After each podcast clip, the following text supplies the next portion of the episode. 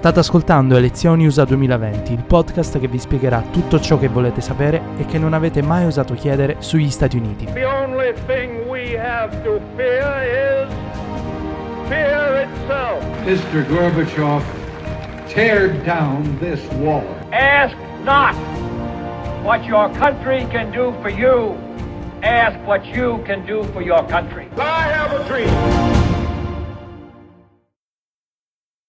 Un diplomatico saluto a tutti gli ascoltatori di questo podcast. Questa settimana mettiamo da parte gli approfondimenti e torniamo a parlare di attualità. Voto postale. In America si può votare per corrispondenza non solo dall'estero, bensì anche nel proprio Stato. Le regole non sono uguali per tutti, ma a questo ci arriveremo tra poco. Intanto rispondiamo alla domanda principale. Perché si sta discutendo così animatamente di voto postale negli Stati Uniti? Ovviamente per via della pandemia. Sono stati presentati dei progetti di legge per convertire il sistema elettorale americano in modo da permettere a tutti di votare via posta, ma quelle proposte non hanno mai visto la luce. C'è un'opposizione, quasi ideologica, dello schieramento politico che appoggia il presidente, vale a dire il Partito Repubblicano. Viceversa, tra i democratici prevale la cautela. Con un virus mortale come questo in giro, converrebbe ridurre al minimo il voto di persona. Questo è quello che pensano i democratici. E in fondo questi due approcci, parecchio diversi fra di loro, si rintracciano anche nelle campagne elettorali dei candidati alla presidenza. Trump tiene comizi senza distanziamento sociale, al chiuso, con tante persone, talvolta senza mascherina. È successo a Tulsa, in Oklahoma, a giugno. È capitato di nuovo una settimana fa in Nevada. Joe Biden invece viene costantemente accusato di non voler organizzare eventi con eh, le comunità e di rimanere nascosto nel suo seminterrato a Wilmington, in Delaware.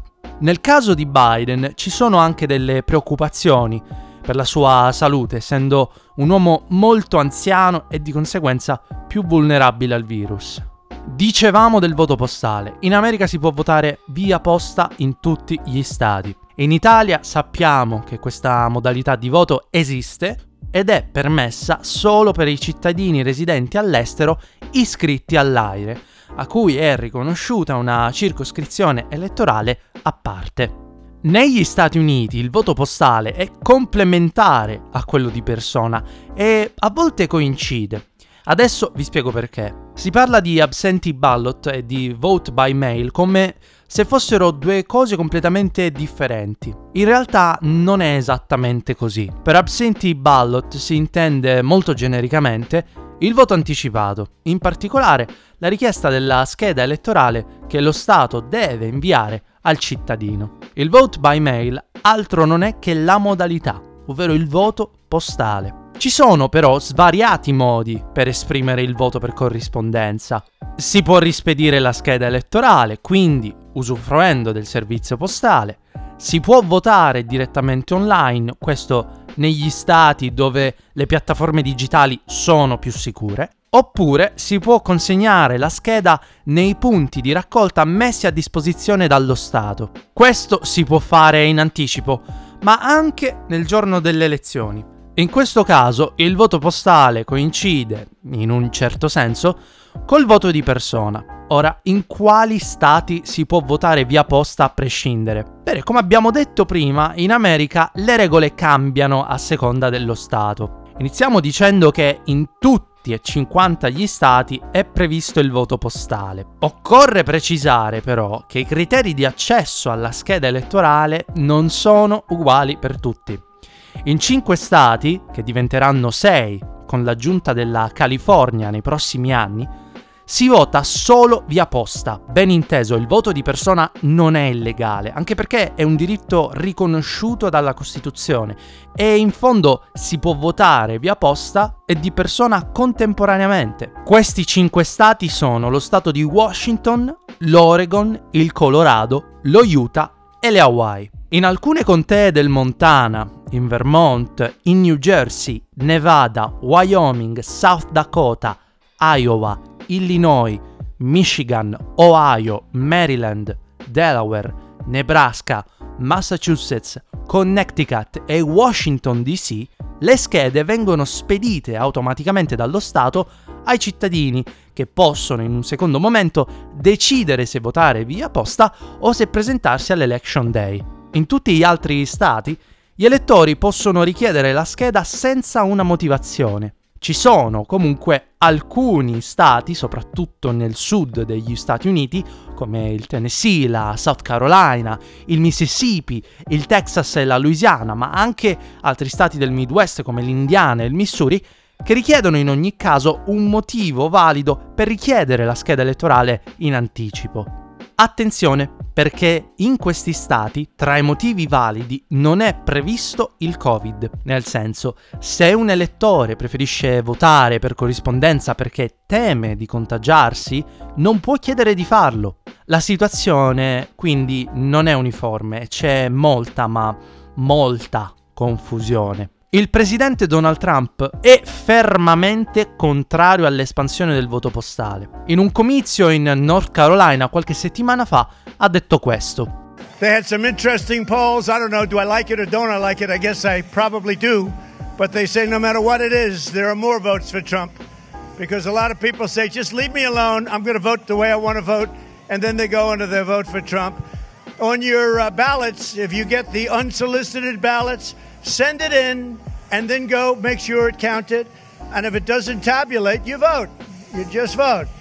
And then if they tabulate it very late, which they shouldn't be doing, they'll see you voted, and so it won't count. So send it in early, and then go and vote. And if it's not tabulated, you vote, and the vote is going to count. You can't let them take your vote away. These people are playing dirty politics. Dirty politics. So if you have an absentee ballot, or as I call it, a solicited ballot, you send it in. But I would check it in any event. I would go and follow it and go vote. And everybody here wants to vote. We vote the old fashioned way. You know, we voted in World War One. We voted in World War II. We're going to see some great World War II heroes right now. But we voted in World War II. And today they want to give everybody ballots. And every place where they've done it, it's been a mess. It's been a mess. They don't know where they are, they don't know who they're sending them to. It's a terrible thing. Follow your ballot and vote. It's very important. I think everybody understands. Take care, North Carolina. We have to win it big, so we just got a poll. We're up seven in Georgia. We're up a lot everywhere. I think a lot everywhere. Allora, questa frase è stata riportata da tutti i media del mondo. Trump non voleva dire di votare due volte a prescindere per votare più volte per lui. Quello che lui voleva dire è che se si vota via posta, bisogna presentarsi al seggio e verificare che la commissione elettorale conti effettivamente il voto espresso. Qualora questo voto dovesse essere invalidato per qualsiasi ragione, Trump ha suggerito di votare un'altra volta senza chiedere spiegazioni. Ma è illegale votare due volte? Sì, votare due volte è illegale nelle elezioni federali. Gli elettori che votano più di una volta alle elezioni rischiano una multa fino a 10.000 dollari e il carcere fino a 5 anni o entrambe le cose, a seconda di come viene interpretata la legge.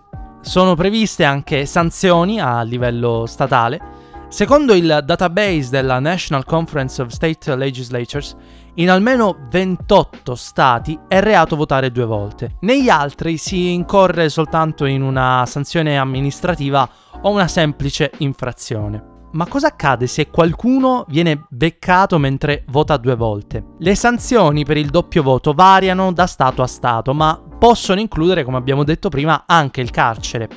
Per esempio, in Pennsylvania Chiunque voti due volte può essere punito con 15.000 dollari di multa e 7 anni di carcere. Altre sanzioni più pesanti includono anche la revoca del diritto di voto. Comunque, molti di coloro che votano due volte non finiscono in carcere a lungo. La decisione è spesso basata sull'intenzione, ha affermato Steven Neufner, il professore della Ohio State University Moritz College of Law. Viene infatti considerato e punito diversamente chi si è dimenticato di aver già votato via posta rispetto a chi vota due volte intenzionalmente per cercare di manipolare il risultato. E quanto è comune il doppio voto? Bene, il doppio voto, così come per le altre forme di brogli elettorali, è molto raro negli Stati Uniti. Prima che lo suggerisse e lo incoraggiasse il presidente, non accadeva molto spesso. Nelle poche volte che era successo si era trattato di errori, come essersi dimenticati di aver già votato via posta, una confusione sulla doppia residenza in due giurisdizioni separate, oppure degli errori legati al nome, alla data di nascita di un elettore. Inoltre il doppio voto viene considerato particolarmente inefficace per cercare di manipolare il risultato del voto se fatto intenzionalmente in quanto è molto semplice da notare per i funzionari che compongono le commissioni elettorali. E quali metodi sono stati messi in piedi per evitare il doppio voto allora? Per i funzionari elettorali il doppio voto è una delle tipologie di frodi più comuni e facili da riconoscere proprio per via dei metodi che vengono adoperati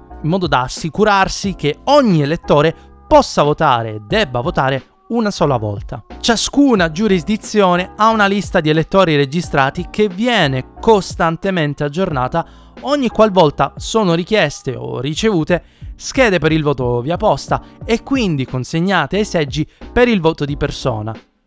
Qualche mese fa Twitter ha aggiunto una nota a un tweet del presidente che denunciava presunte frodi elettorali dovute al voto postale. Trump ha iniziato la campagna elettorale per la sua rielezione con una pesante propaganda contro il voto postale che, a suo dire, favorirebbe il Partito Democratico. Ma cosa ci dicono i numeri? La percentuale di frodi registrata in media è vicina allo 0,001%. Sentiamo cosa ha detto la segretaria di Stato di Washington, Kim Wyman, una repubblicana, sul voto postale. Well, we evolved over about 15 years to vote by mail, uh, first giving permanent absentee status to voters and then allowing counties to do it individually. But it still took us about five years to ramp up to complete vote by mail. And uh, our state's been doing it since 2010. Uh, so we're really ready for the this COVID 19 attack, if you will.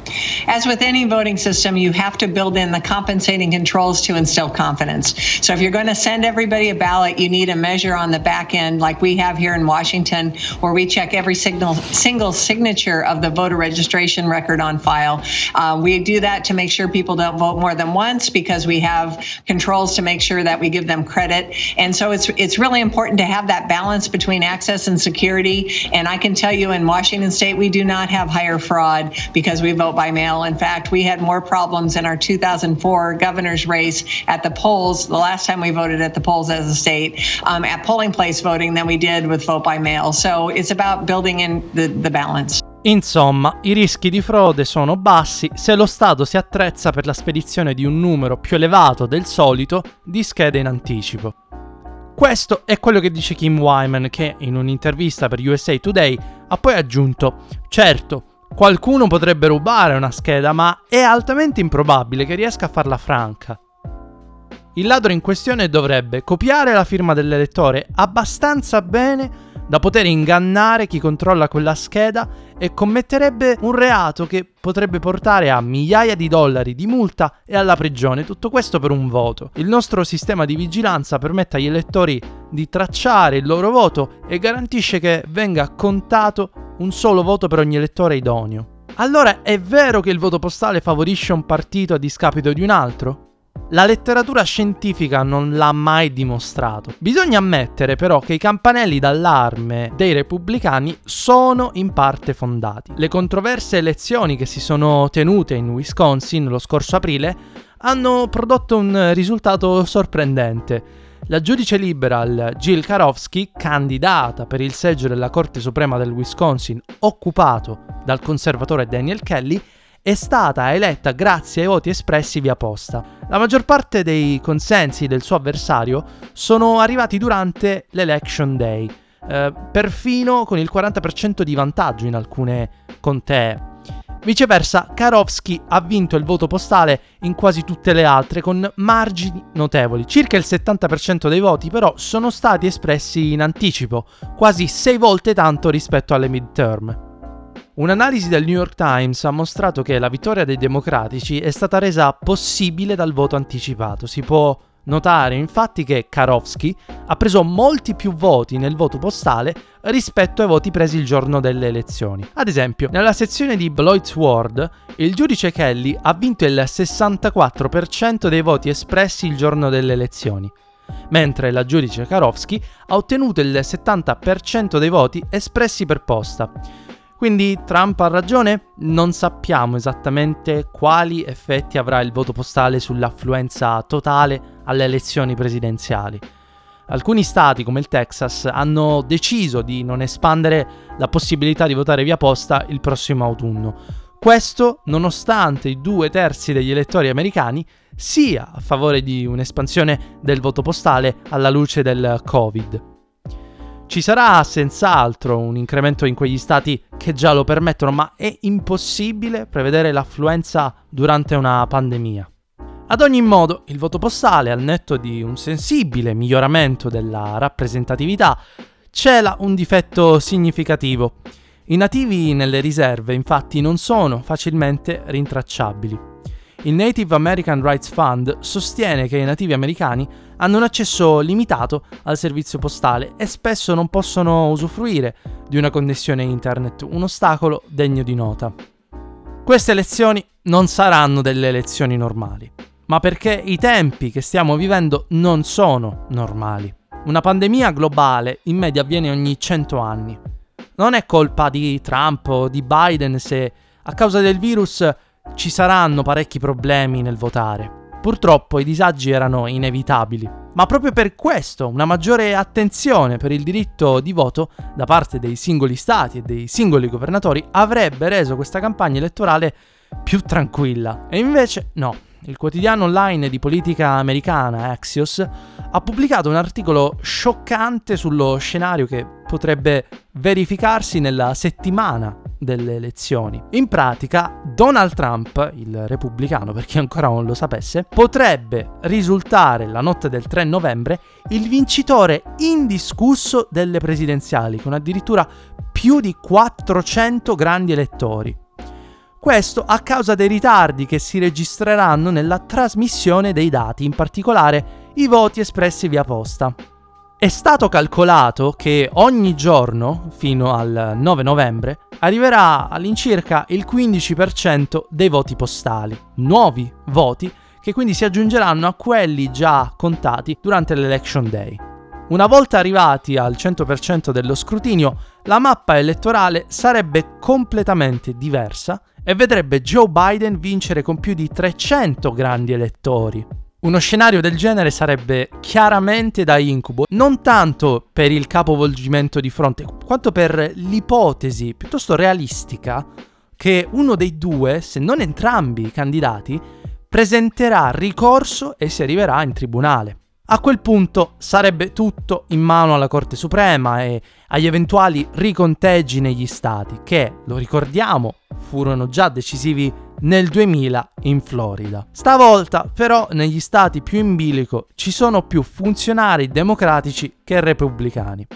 In Wisconsin, Michigan, Pennsylvania, Minnesota, perfino in Arizona la segretaria di Stato, ovvero colei o colui che si occupa di far funzionare la gigantesca macchina elettorale negli stati, è una democratica. Quindi bisogna aspettarsi una battaglia fino all'ultimo voto. Non potrà comunque tirare per le lunghe per ovvie ragioni. A gennaio si riunisce il nuovo congresso e viene eletto ufficialmente il nuovo presidente, che deve giurare il 20 di gennaio.